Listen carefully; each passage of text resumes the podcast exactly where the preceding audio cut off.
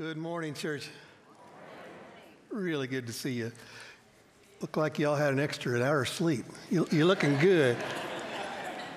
That'd be great if we got that every Sunday, another extra hour of sleep. Of course, we'd all be walking around in the dark for long, but it'd come back around. But, uh, well, hey, uh, we're in a series going through the book of Romans. And of course, the central theme of Romans is the good news of the gospel.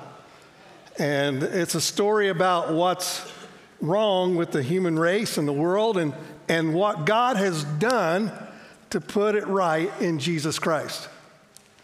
That's where the good news comes in. And that's why Romans is often referred to as the basic handbook for Christianity. Because it's in reading that that we're able to work through the most, some of the most important and most pressing questions ever considered in the human race. Uh, and with meticulous logic, the Apostle Paul shows us that the gospel is the answer to our questions and the only real solution to our problems. And those answers and those solutions are so good and transformational that we've titled our series in Romans, The Goodness and Power of the Gospel. You'll recall, uh, last five, six weeks here, chapters one through three of Romans, Paul goes into great detail explaining how every human being has a sin problem. Uh, it's not just a Gentile, non Jewish problem, uh, but a universal problem. And Paul levels the playing field uh, when he explains that, hey, we've all sinned. You have, I have, we've all sinned, we've all fallen short of God's holy, perfect standard. And that's that God is holy, and since we're not, our sin separates us from God. And as we move into today, chapter 4, Paul answers two questions, very important questions. How, how can we be made right with God? And number two, how can anyone actually know they'll go to heaven? Can anybody actually know that? You know, there are some folks who they've attended church their entire life, but are still not sure of that question. If I were to die today, would I be in heaven? They have doubts about their salvation. They have doubts about when I, when I die, am I, am I going to get in? Is God going to love me? Is He going to welcome me in, into His kingdom, kingdom of heaven? And I want to say this as your pastor, I don't want you to ever have any doubts about whether you're going to heaven or not. Every single person who's listening to my voice today, whether you're here in person or watching online, it's my prayer that by the end of this service today that you'll be absolutely certain that you'll know that you know that if you died tonight, I always say tonight. Why is it? Why is it we always think we're going to die tonight? People die in the daytime too, right? But if you, if you die tonight, that you go straight into the presence of God. I want you to have that assurance. And I, I don't want you to ever doubt that. I don't want you to ever have any misconceptions. And there are a lot of misconceptions out there. Let's talk about some. Uh, here are three misconceptions, unbiblical statements that folks often make when asked, hey, if you were to die tonight, do you have assurance that you go to heaven? Number one, I tried my best to be a good Christian. You ever heard somebody say that? Well, I know I'll be in heaven someday because I tried my best to be a good Christian and hoping on the scale I did more good things than bad things. And for the past six weeks here in Romans, we've been driving home the point. Actually, Apostle Paul's been driving home the point over and over that salvation by works is not biblical. That trying your best to be a good Christian is not going to put you in a right relationship with God. It will not get you to heaven. That's salvation by works, and it's not biblical. Secondly, maybe you've heard this before. Somebody asks, Hey, you have assurance that you'll go to heaven? And they'll say, Well, I believe in God I really believe I will because I believe in God and I try to do His will. But if you look closely at that statement, you'll notice it's still, there, there's a part of it that's salvation by faith plus works. Did you see that? Plus work. It's a mixture of salvation by faith and works, and it's, it's not correct either. And even this third one, which looks right, I mean, number three, I believe in God with all my heart. You ever heard somebody say that? I believe in God with all my heart. Now, this one sounds right, it looks right, but if you think about it, even that can be salvation by faith as a work. You know?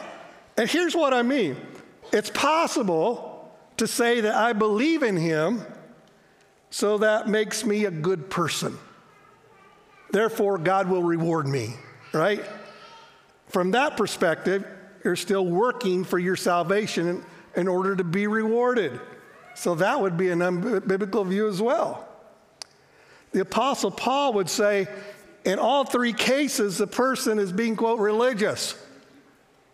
They're still trying to work for or earn their salvation. So the correct answer can never be because of anything I've done, right? That's what we need to get straight.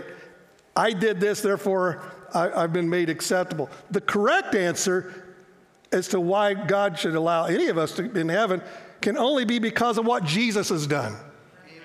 That's it. He's done all the work. And we can't do any. It's, like, it's called a free gift. That's why, that's why it is. So all we can do is put our faith and trust in the work that Jesus has already done for us. He's the one who died on the cross for our sins. He's, he's the one who made our, our forgiveness possible. He's the one who rose from the grave to give us eternal life. You know, the book of Romans is often referred to as the Magna Carta of Christian faith. And Paul makes it very clear how God makes us right in his sight that we are saved by faith. And the word faith is used over 270 times in, in uh, New, New International Version, New Living Translation. In, in Ephesians 2 8, it says, For it is by grace you have been saved through faith. And this is not from yourself, it is a gift of God, not by works so that no one can boast. So that's Paul in Ephesians. How's a person made right with God? How, how can we be sure that we're going to heaven? We're saved by faith. And it doesn't take Paul very, very long in chapter one of Romans to get to this. Uh, he, he, tells us, look at, look at chapter one uh, in Romans. It says, this, God, this good news tells us how God makes us right in his sight. This is accomplished from start to finish by what? By faith. As the scriptures say, it is through faith that a righteous person has life. So, how are we saved? How, are, how do we have assurance that we're, we're going to have that we've been made right with in God's sight? Paul says it's accomplished from start to finish by faith. Now, some of you, you've heard that all your life, right? You're saved by faith. But what does that really mean? Is it simply a prayer that I pray? Did I pray? And so, if it is a prayer, did I pray the right prayer? And the Bible says we're to repent. Well, did I do that right? Uh, was I sorry enough for my sins that, uh, you know, that God's like, okay. What exactly does saving faith look like? Well, thankfully, in Romans chapter 4, where we're at today, we have Paul's analysis of what the faith that saves really is and how we can know that we have it. Paul takes saving faith and he lays it out on a table like you're dissecting something. And he's like, here it is. This is what saving faith looks like. And he does it by looking at the faith of one of the most important figures in the Bible, Abraham. And uh, in fact, most of all chapter four is on the faith of Abraham, his saving faith. Abraham lived nearly 1,800 years before Jesus was born, and Paul's choice of Abraham was very intentional because Jews considered Abraham to be the father of their faith. And so Paul lays, lays it all out here in, in chapter 4. And he says, if you really want to know what the faith that saves is, then just look at how Abraham was saved. Because how God worked through Abraham is exactly how God works through all of us, every person. So let's dig in. You ready? Chapter, chapter 4, verse 1 says Abraham was, humanly speaking, the founder of our Jewish nation. And what did he discover about being made right with, with God? If his good deeds had made him acceptable to God, he would have had something to boast about. But that's not how God, but that's not God's way. Right off the bat, Paul tells us that Abraham was not saved by his good deeds. And he, he just kind of carrying that over from chapter 1, 2, and 3. Why? Because salvation's a gift, it can't be earned. And notice there in verse 2, Paul contrasts faith with boasting. He's telling us that the opposite of boasting is faith. Uh, and that's so true. I mean, just think about it. Good works done to earn salvation are not really done out of love for God, they're done out of love for ourselves. Have you thought about that before? If I'm trying to do this my own, and I'm, you know, do I do the dishes and laundry home so that my wife will see it, will see me doing it, and think, wow, he deserves a reward? You know? if so, I'm doing that for myself, right? For selfish reasons. You know, love does for others without wanting anything in return. And it's done purely out of love for that other person, not expecting anything in return. So Abraham was not saved by his good deeds. It says if his good deeds had made him acceptable to God, he would have something to boast about, but that was not God's way. Verse 3 says, For the scripture tells us Abraham believed God, and God counted him as righteous because of his faith. Now, that word counted is one of the coolest words in all Scripture. Uh, and we'll, we'll come back to that. But verse 4 says, when, when people work, their wages are not a gift, but something that they have earned. But people are counted as righteous not because of their work, but because of their faith. There's that word again, their faith in God who forgives sinners. And verse 6 says, David, so he brings David in in this, King David. David also spoke of this when he described the happiness of those who are declared righteous without working for it verse uh, 7 and 8, David says, this is his prayer uh, of thanksgiving. He says, Oh, what joy for those who, whose disobedience is forgiven, whose sins are put out of sight. Yes, what a joy for those whose record the Lord has cleared of sin. Anybody rejoicing over that today? Yeah, I mean, so the question we're asking today is what is faith that saves. And how can we be sure that we have it? Now, if you're following along in your outline, number one, faith is a trust transfer. It's a trust transfer. And I'll explain what that means here in a, in a moment. Uh, go back to verse 3. Abraham believed God, and, count, and God counted him as righteous because of his faith.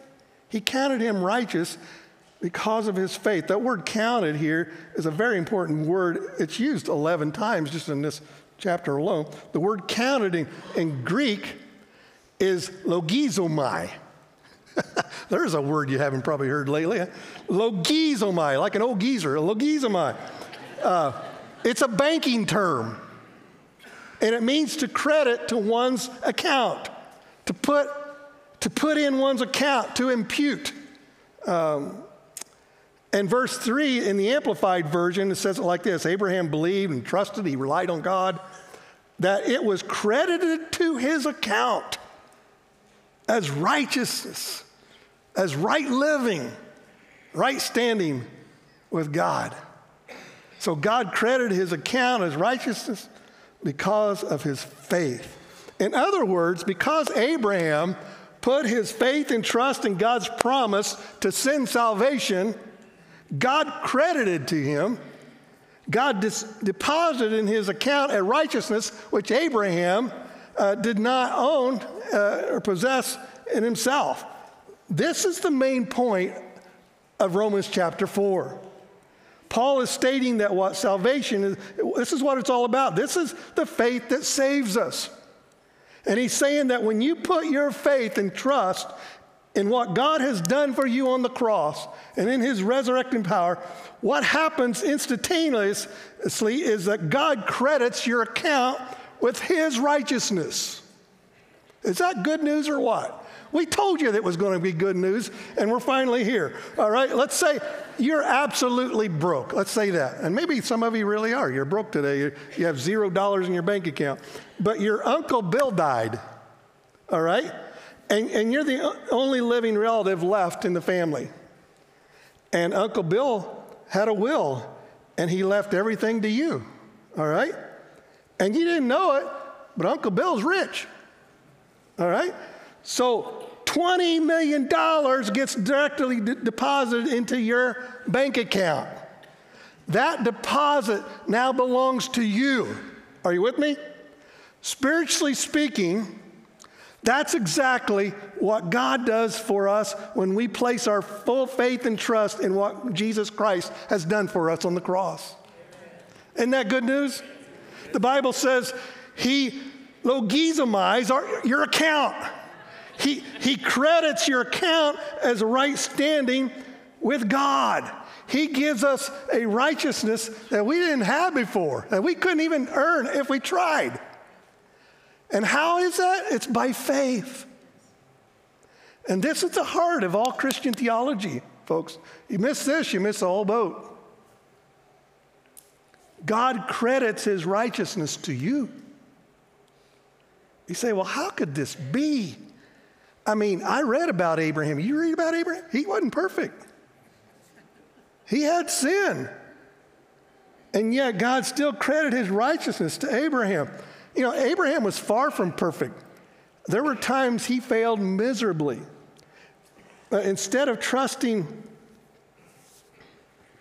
you know, there were times when instead of trusting in God, he, he, he's like, well, I gotta, I gotta take this on myself. And so he retreated to e- Egypt one time, and Abraham's wife Sarah was a beautiful woman. And when they arrived in Egypt, Pharaoh noticed.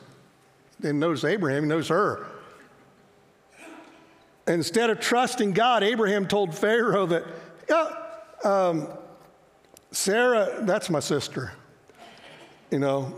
And why did he say that? So that he wouldn't be killed and, and, and Pharaoh wouldn't take his wife you know, and kill him. Abraham had flaws just like you and I. And, and what, what about, I mean, next in our, our reading here today, we, we even brought up King David. I mean, this guy had graduate level sin, right? I mean, you know the story. King David had an affair with his best friend's wife, and she got pregnant, and David tried to cover it up, and he sent his best friend out to the front lines uh, in the battle so he'd be killed, and he was. And then he married his, his best friend's wife so people would think that the baby was his. Uh, and, uh, but Nathan's, David's pastor confronted him about his sin. And David repents.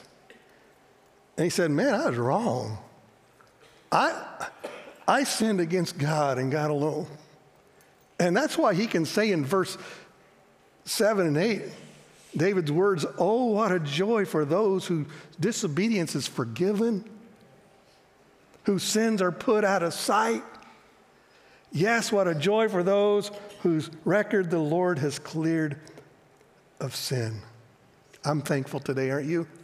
And it doesn't matter. It, it can be graduate level sin, it can be sin 101. It doesn't matter. It's, it's washed clean. And, and when there's sincere faith is involved, and you turn and go the other way and you don't look back. You say, well, how could this be? How could this be? Uh, uh, God ever credited righteousness to David's account? Well, the answer is the, the, same reason God was able to credit righteousness to your account because He credited your sin to Christ's account. He credited your sin to Christ's account. On the cross, Jesus Christ paid the price for your sin. And saving faith is placing your faith, your full faith and trust in the fact that on, one, on that cross, Jesus Christ paid for my sin, which satisfies God's requirement and allows God to credit his righteousness to your account and mine. This is the heart of the Christian faith. Abraham believed God and counted, and God counted and credited him as righteous because of his faith. Now, notice that faith here is not just believing in God or believing in Jesus. You've heard me say this before. Faith is not just believing there's a God and believing in Jesus. Specifically, if you'll notice there, you're believing that He accomplished something for you. All right? See the difference? He accomplished this for me. And I'm resting in that. I'm believing in that. He did what he said he'd do. He paid my sin's debt. He credited my account with his righteousness. So, saving faith is a trust transfer. Number two in your outline, saving faith is resting in God's promise. It's resting in God's promise. You know, Abraham's life shows us that the faith that saves rests in God's promise. Let, let me take a moment here and just make sure that you, you understand and you know the story of Abraham. Uh, maybe some of you are new in the faith. God chose Abraham to be the father of nations, right? And that through the seed of Abraham, kings would be born from his bloodline. And in the Old Testament, it was prophesied that Jesus would, would one day bring salvation to the world. And you can trace his uh, Hebrew blood directly to the King David and all the way back to Abraham. And this is all recorded in, in, in Genesis 12. And the only problem as you, look, as you read Genesis 12 is this Abraham and his wife are in their 70s at this time. They have no kids. And they're like, from our bloodline? And they remained that way even into their 90s. Here they are, 90 some years old, no kids yet. And God says, Hey, I'm going to do this through you. And beginning with verse 17, it says, But Abraham believed in God who brings the dead back to life and who creates new things out of nothing. He says, Even when there was no, no reason for hope, Abraham kept hoping. I love that phrase. You know, because when you're almost 100 years old and you still don't have any kids, it'd be easy to give up hope for obvious reasons, right? I mean, blue pill or no pill, uh, it ain't happening. you know?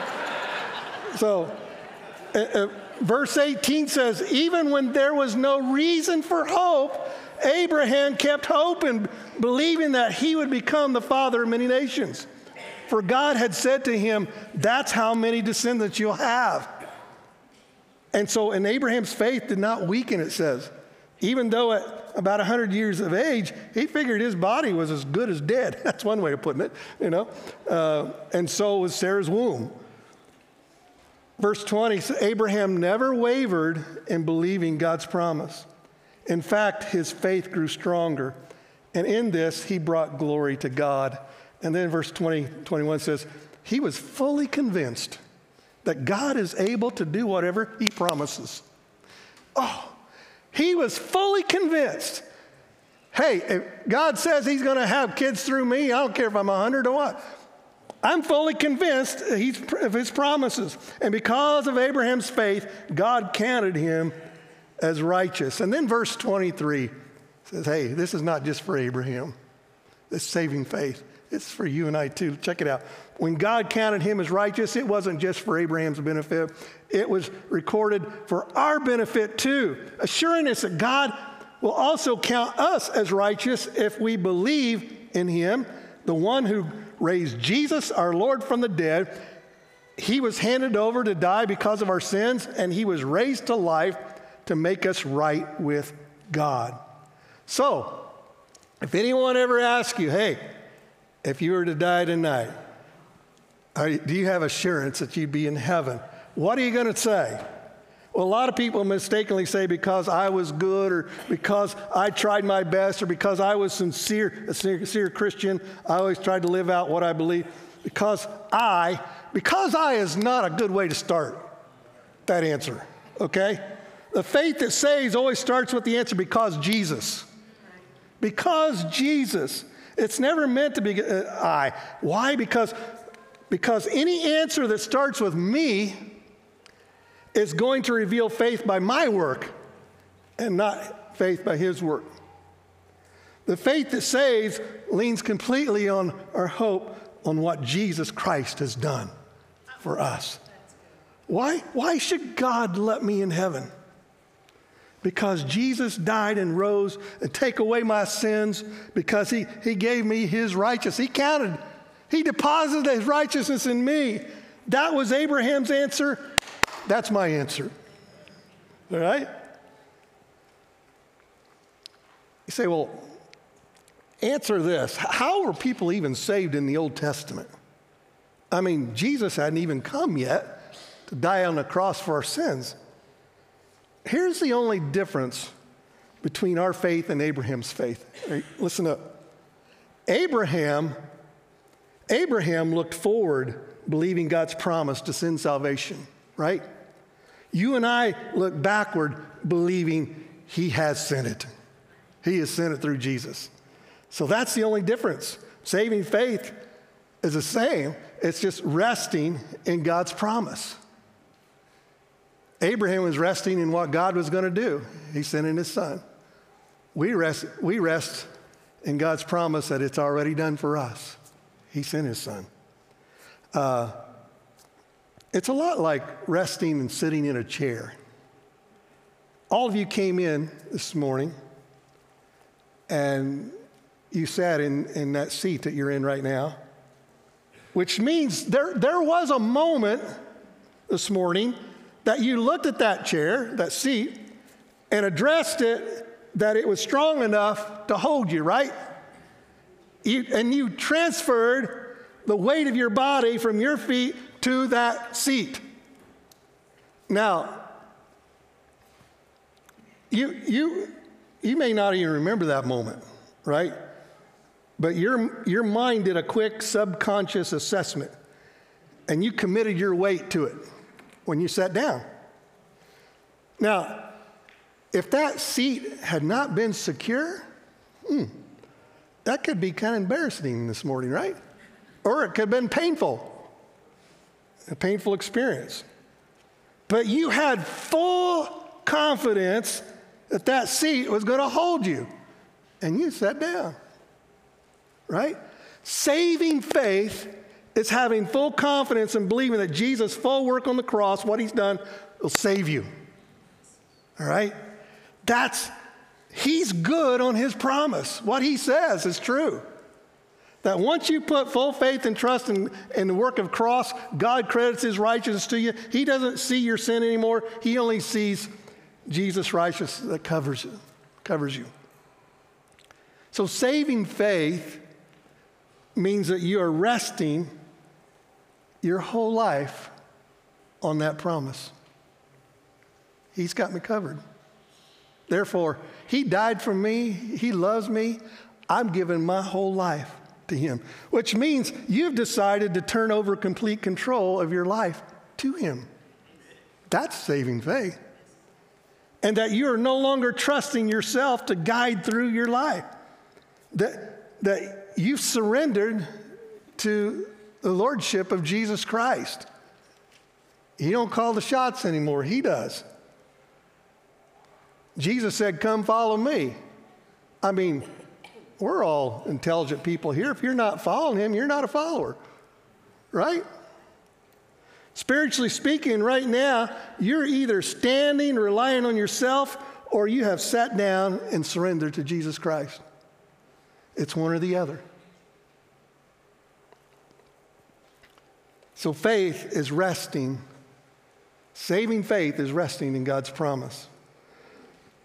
So, how can you and I know that for sure that we are, we're going to heaven, that we are made right with God?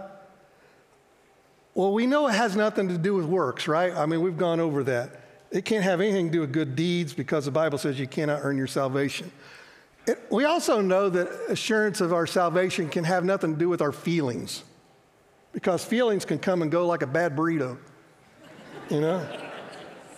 I mean, you can't, you can't base your, your walk with the Lord on feelings. You know, oh, am I saved? I don't know. I don't feel like it today. I mean, you can watch a movie and get your heartstrings pulled, you know, tonight. We should never trust our salvation on our feelings. So, what does the assurance of your salvation rest on? It rests, it rests in the promise of God's word. Sometimes we sing a song around here at Brandywine that says, I'll take you at your word. If you said it, I believe it. I'll take you at your word. You said your grace is always enough. If you said I'm saved, if you call me yours, I believe it. If God said it, then just know you can take him at his word. Amen? Because God cannot lie. You ever ask, well, is there anything God can't do? Yeah, he can't lie. What he says is true. And you can always trust the promises that he's made in his word. And you can rest in knowing that what he says is true. Number three, saving faith is a choice. Saving faith is a choice. You see, Abraham's faith was a choice that he made to put his faith and trust fully in God's promise to bring salvation. And you know what? He's like, I decided this, it's going to happen. Let's fix up the nursery. The baby's coming. You know, it's, it's just going to happen. And he made a choice to live for the Lord and believe. It was a choice that he made not to rely on his own good deeds, but to trust in God's saving work on the cross. Think about that. Isn't it, isn't the gospel what Jesus has done for you and I the best news ever? Isn't it the best? Salvation is a free gift. And I like what Billy Graham said about it. God puts no price tag on the best gift ever. But just like any other gift, salvation isn't ours until we reach out and accept it. What's he saying? It's a choice. You got to choose. If you want God's gift of salvation, it is available. It's available to everyone.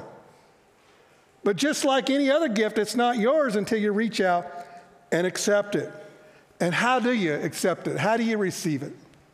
Romans 10 9 and 10 says, If you openly declare that Jesus is Lord and believe in your heart, that's where he's, he's talking about saving faith. If you believe in your heart that God raised him from the dead, you will be saved. God said it, I believe it. For it is by believing in your heart that you are made right with God, and it is by openly declaring your faith that you are saved. So, everything that we've talked about today, all that God offers us, it's made available to you. But only if you receive it. Saving faith is a choice. His sacrifice does you no good, absolutely no good, if you never accept it or as your own. You know, God could have made you a puppet. But He didn't. He gives you the ability to choose.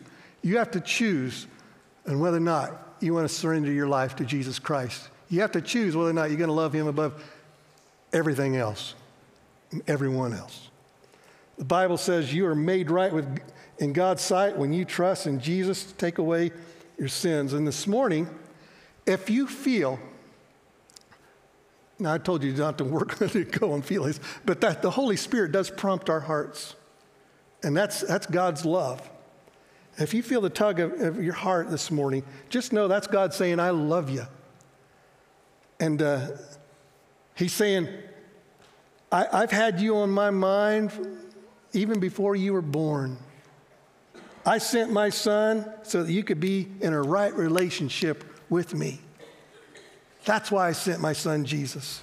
And the Bible says it makes no difference who you are where you're from? If you want God and you're ready to do as He says, the door is open. That's the good news of the gospel. In other words, it doesn't matter who you are, what you've done, if you choose to put your faith and trust in the work of Jesus on the cross, He will take away your sins and, and you will instantly be made right in God's sight. He'll, he'll impute righteousness in, into you. But you got to choose.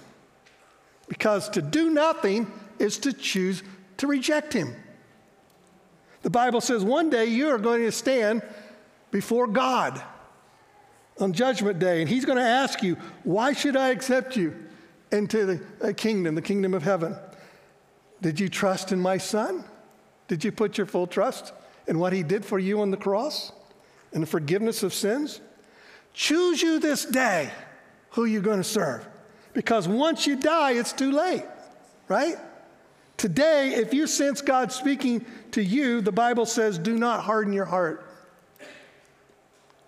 Today is a day of salvation. Today is your day to give your life to Christ. Would you like to do that? I'm going to invite you just to bow your head with me and to pray. You can close your eyes and just wipe out all the distractions. Just a holy moment here. I'm going to lead you in a prayer. And this morning, if you have never stepped across that line of faith, saving faith, or if you do not have assurance today, and you're like, man, I, I want to I wanna drive the stake, I just want to invite you to pray this prayer with me. It's not about saying all the right words here. I mean, it's, it's the attitude of your heart. That's what God sees. Let, let me lead you in a few words that's going to talk about some important biblical things to know. And if you just agree with this prayer that I'm praying this morning, in your heart and mind, just say, Me too, Lord, me too. Okay? Let's pray. Because He knows exactly what you're thinking. He knows you, He wants you in His family more than you want to be in His family. So just pray this prayer. Say, Father God, thank you for loving me. Thank you that you have a plan and a purpose for my life. Thank you for the choice that you've given each and every one of us here today to accept or reject you, to love or not to love you.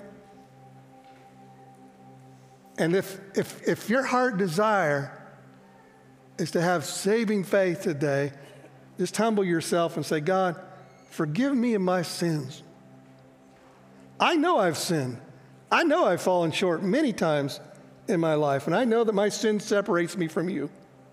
And I realize that if left unforgiven, my sin will separate me from you for all of eternity, the Bible says. So today, because of what Jesus has done for me on the cross, thank you. I'm placing my full faith and trust in his work on the cross. Thank you, Jesus, for dying so that I could experience true life. Thank you for paying the full penalty of my sins. If you want to pray and just have assurance this morning, just pray this prayer with me out loud. And no one pray alone. Let's, let's do this as a congregation, one voice. Say, Lord Jesus, I believe you are who you say you are. I believe you rose from the dead on the third day. And I'm putting my trust and my faith not in my works, not in my good deeds, the things that I've done. But I put my faith in you. I'm relying on your sacrifice alone to bring me in a right relationship with God. Thank you for forgiving me. Thank you for saving me. And thank you for depositing your righteousness in me. Fill me with your Holy Spirit. I'm resting in your promise today. And from here on out, I want to live my life for you. I want you to be my Lord. You make the decisions from here on out. and I will follow you. God, I want to get to know you. Help me to get, grow closer to you every day for the rest of my life. In Jesus' name we pray. And all God's people said, Amen. Can we celebrate those who made that decision today? Yeah. Hey, if you said yes to God today, the Bible says it is by believing in your heart that you are made right with God, and it is by what? Openly declaring your faith that you are saved. You say, What does that mean, Pastor? Oh, I'm openly declaring my faith that, that I'm saved. It means be sure and tell someone the decision that you made to follow Jesus. And that's going to drive that decision, that stake even deeper. And it's kind of like, oh, there's my assurance. It was on this day, that Sunday, I made that decision. I went to the yes table and I said, hey, I said yes to God today. They gave me some tools over there to help me to grow and got me going on the growth track. So be sure and stop by the yes table if you prayed that prayer. Check your box there online, and we'd love to send you a new believer's Bible and get you going. And uh, we'll, we'll, send you growth, um, the next steps as well. Hey, be, be sure, we're going to sing a closing song here about God's promise, but be sure to stop by the tables on your way out. We're, we're closing just a hair early today, so you got time to check out all those holiday outreach opportunities. Let's stand. We're taking God at His word. Sing out with Him.